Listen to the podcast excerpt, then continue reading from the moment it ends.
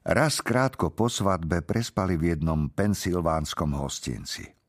Ležali nahy v posteli, fajčili trávu prvýkrát od vysokej školy a slúbili si, že si povedia a ukážu všetko.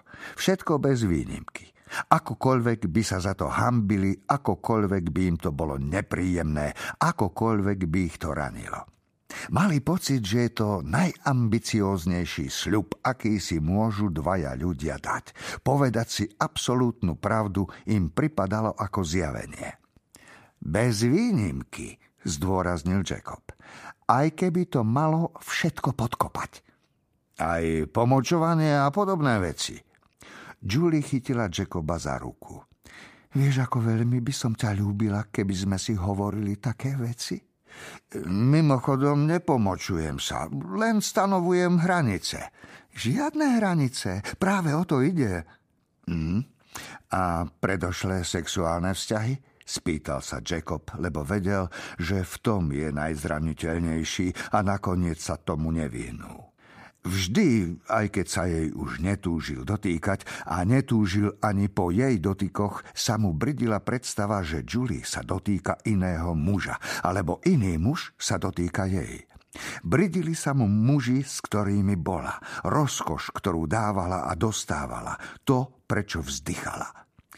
Iné veci ho tak nezraňovali, no jeho mozog si, podobne ako človek, ktorý sa nevie odpútať od traumy a prežívajú znova a znova, ústavične predstavoval, ako spí s inými.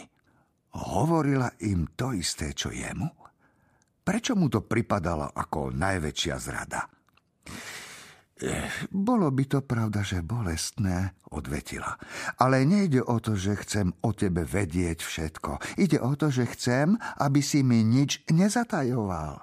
Mm, tak ti nebudem nič tajiť. Ani ja tebe. Párkrát si vymenili joint. Pripadali si odvážni, stále mladí. E čo predo mnou tajíš teraz? Spýtala sa takmer veselo. Teraz? Nič. Hmm, ale tajil si. E, tajím, teda som. Zasmiala sa. Mala rada jeho pohotovosť, tú zvláštnu útešnú hrejivosť jeho asociácií. E, čo si mi naposledy zatajil? Rozmýšľal. Keď bol sfajčený, rozmýšľal sa mu ťažšie, ale za to sa ľahšie delil so svojimi myšlienkami. Dobre, odvetil. Eh, jednu drobnosť. Mm, chcem vedieť o všetkých. No dobré. Raz sme boli doma, tuším, bola streda. Nachystal som ti raňajky. Pamätáš, frita s kozím sírom. Hej, prisvedčila a položila mu ruku na stehno. To bolo pekné. Nechal som ťa spať a potajomky som pripravil raňajky. Vyfúkla oblak dymu, ktorý držal formu dlhšie, než sa zdalo možné, a povedala. Teraz by som ich zhatla na jeden šup. Urobil som ich preto, lebo som sa chcel o teba postarať. A ja som mala ten pocit, povedala a posunula ruku vyššie po stehne, až mu stvrdol lút. A dal som si záležať, aby to dobre vyzeralo aj na tanieri. Pridal som trochu šalátu.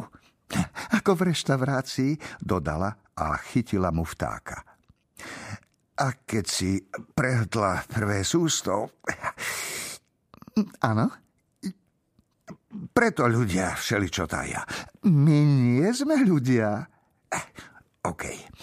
Tak teda, keď si prehltla prvé sústo, namiesto toho, aby si mi poďakovala alebo povedala, že ti chutí, spýtala si sa, či som to posolil. No a? Spýtala sa a jazdila rukou hore dolu. Pripadalo mi to odporné. Že som sa spýtala, či si to posolil? Rozčúlilo ma to, alebo sklamalo. No nech som mal akýkoľvek pocit, nepovedal som ti to.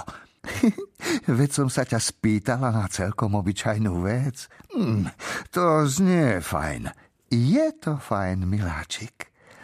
Ale chápeš, vzhľadom na to, ako veľmi som sa snažil, pôsobila tvoja otázka skôr dojmom kritiky, než vďaky.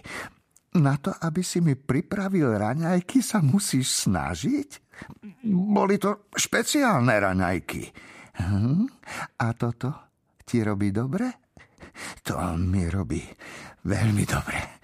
Takže ak si v budúcnosti pomyslím, že nejaké jedlo treba viac posoliť, mám si to nechať pre seba? A ja nechať pre seba svoju bolesť? Mm, svoje sklamanie. Už budem hotový. Tak buď. Ešte nechcem. Spomalila a popustila.